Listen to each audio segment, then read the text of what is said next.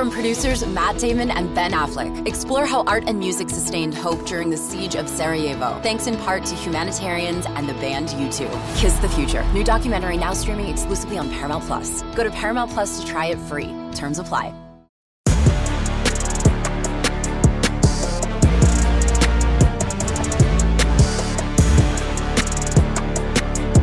Welcome into another edition of the Gig'Em 24 7 Sports Podcast, a breaking news edition of the podcast on Saturday night. Papa Ahfua, Isendre Papa Ahfua out of Seattle O'Dea announces his commitment to Texas A&M over Miami and Utah. Brian Perroni and I are here to break it down. Uh, Brian, how, how have you been doing? This is certainly some some more welcome news on this offensive line front. Oh yeah, for sure. I mean, after some struggles the last few classes to land quality offensive linemen, I mean, Papa Ahfua, I mean, he's good, but he's also ranked really high. He's about one ten in the uh, the composite rankings that take all the services in. I mean, that's uh, yeah, yeah. I mean, he's really good. He joins. I mean, this offensive line class. What does it have now? You got Ashton Funk, who was the first command of class, but then you know Weston Davis is a pure tackle. Cohen Eccles is going to play center. I mean, that's a yeah, that's a, that's a good class, and now Papa Fu. And then if you go and you get a tackle like Blake Ivy or somebody else, I mean yeah. that that turns a, a, position that's been you know a little bit weaker lately into one of strength for sure. This is definitely going to be one of the the stronger offensive line classes that I think A and M has put together in recent memory. The Bryce Foster, Reuben Fatheree class kind of yeah. comes to mind as probably the strongest one since, but the, this probably comes as the strongest one since then, and you know, a big credit to to Steve Addazio, Louis Addazio, uh, Robert Luce, everybody who's been involved in in this recruitment. It's a it's a big big win to to pull another guy from the from the West Coast, and obviously the Mark Nabou factor really plays in mm-hmm. there, and and a guy that he could be really really comfortable with. But but this staff has been on him for a while. I think we'd be remiss if we didn't bring up the first time we really saw him was was at that camp last uh, a couple two, summers two ago. ago. Yeah. What? A, yeah, two summers ago. One of our favorite stories. Oh, um, oh, yeah. I think you were over there right at the time when when you kind of saw that all play out. Yeah, yeah, it was. That's the cat they offered Nabou at. I think Papa already yep. had an offer, or if he didn't, he got it then. But I think he yeah. got it the week before. Yep. so he, he had just come off his freshman year, just a big kid, you know, baby face kid, and he's there. And oh man, it's just really hot over there because they were on the turf, just real hot outside. Yep. You know, he's from Seattle, and what he just, I look like over the fifth camp in five days, or yeah, in the middle of drill, he's just like sitting down and takes his shoes were off. What is happening here? Like, and then I saw Henson look over. You know, Josh Henson was there. He's like, "What?" He's like, "Son, what the heck are you doing?" I still don't know why he had his shoes off, but I guess they just them feet the feet were getting hot. It's just hot. Yeah. Yeah. You got a kid, a kid that's used to Seattle weather coming here to Texas. Um, you know, he was down for the pool party, so he's had this record breaking heat and he seems to be fine with going to Texas. You know, he's Texas. much more comfortable. He just took a little bit of an adjustment period, right? It takes yeah. And I mean, just, I mean, in general, you talk about attitude. I mean, he was a freshman then, and then you talk about attitude and just him and he was a big kid back then. You're like, he's yeah. one of those kids you see as a freshman and they're a bit over 300 already and you you start to worry you're like man is he going to be 400 you know um, you know the tcu kid Breony Brooks has sort of gone viral again this week for yeah. being i think he's listed at 465 you're like is that his future? But what you said you talked to our uh, our west coast guy brandon huffman and he's down some? I, I talked to Brandon Huffman about it, and he uh, he's gone from 330 down to 275, and uh, what a good, what a change, and and it's certainly made a difference. I encourage everybody to check out. There's there's a story up there from Brandon Huffman about it, but he um, he looks a lot more nimble now, from what Brandon said, and now can focus on kind of putting on the the you know kind of the good muscle and and yeah. and getting into a college weight room. Um, but that's a lot of really good work, and it's really paid off. He's probably a guy that projects as a interior guy, but I mean, could you swing him out there to tackle potentially at, and and let him go? Um, I think you could because even even um, Nabou, I think, is playing some tackle, a yep. little bit of tackle in camp, and he was you know a guy that was a pure guard all the way too. But yeah, it just shows you that if you're versatile like that, and if you've got a good build, which which he does, I mean, you can you can do a lot of things. No doubt, and I think the presence of Mark Nabou is is kind of important in this one. And and it, it, Jimbo Fisher talked about this a couple cycles ago, actually, when talking about the East Coast. But I think it's starting to play out on the West Coast too.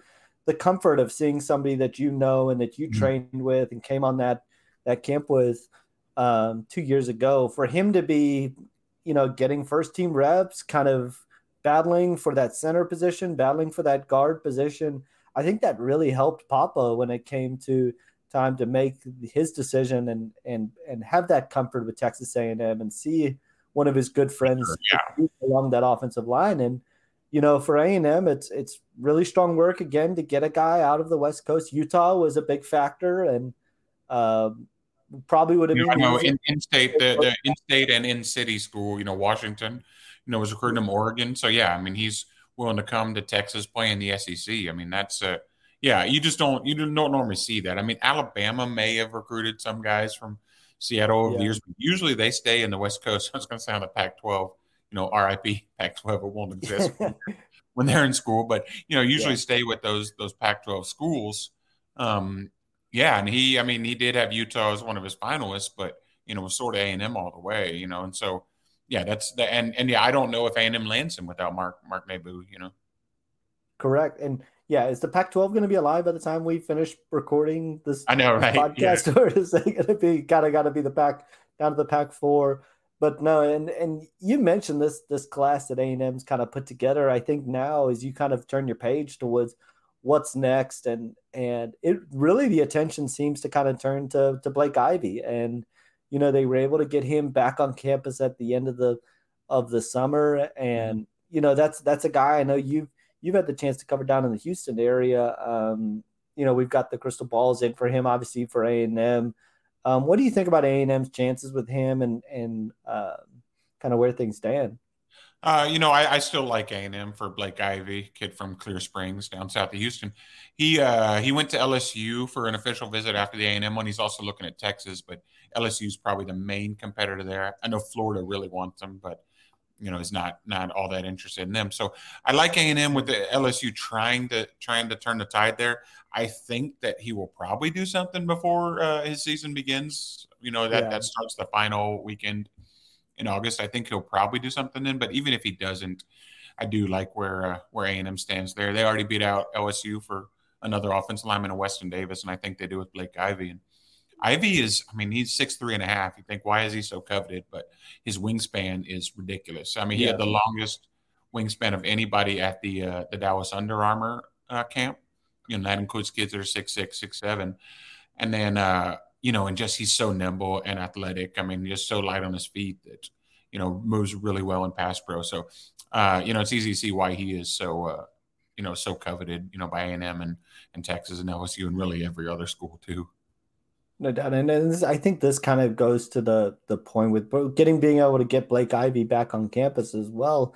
Uh, with a guy like Papa Ahfua, who, as we mentioned, was in town for the pool party, I think this goes directly to kind of the message that we talked about coming out of the pool party that guys are going to look to make decisions on their own timelines. But this weekend, that weekend is still turning out to be, for the most part, a, a real success. When you talk about this is the second commitment from a guy that was – now at the pool party. I know everybody kind of likes to play the over under games when it comes to the pool party. That's now two guys fresh off that pool party experience who have announced their commitment with Houston Legacy uh, 2025 uh-huh. offensive lineman Joshua Moses, obviously um, doing so last Friday.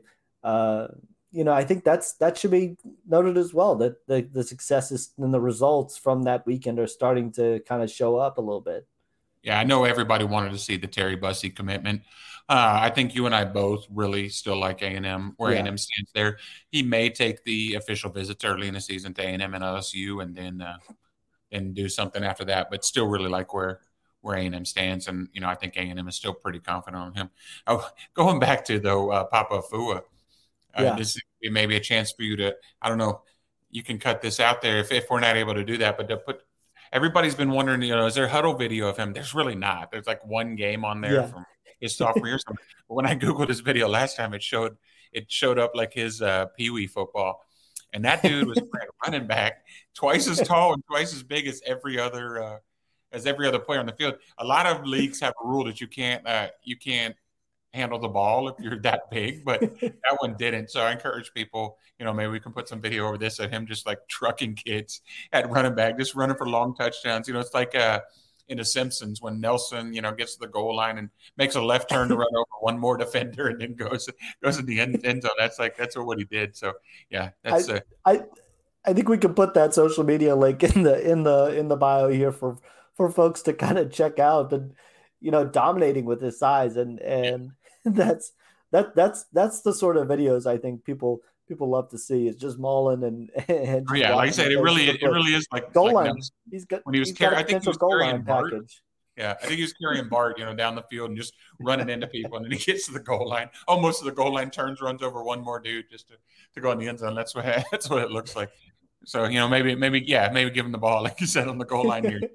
He's got experience. goal line package. We can. Yeah. I think Jimbo and, and Bobby Petrino can can make that happen. Heck, get Steve Addazio in there, you know, and and and let him run. Just give it to him once. Just let's just see what happens in maybe a non-conference game. Oh, yeah. So, uh, definitely a, a fantastic addition to to the class for Texas A&M. We encourage everybody to head over to Gig'em 24/7. We've got plenty of coverage of the commitment over there. Um, a story from Brandon Huffman, more on the offensive line class as it's all coming together. And um, thanks again for for joining us. Be sure to hit that subscribe button to get a notification every time a new video drops. Just takes a just takes a few seconds and you, and you won't regret it. You'll get a notification again, like I said, every time a new video drops. So just go ahead and do that. And we will be back next week to talk a little more fall camp. We'll have Carter Carls back on.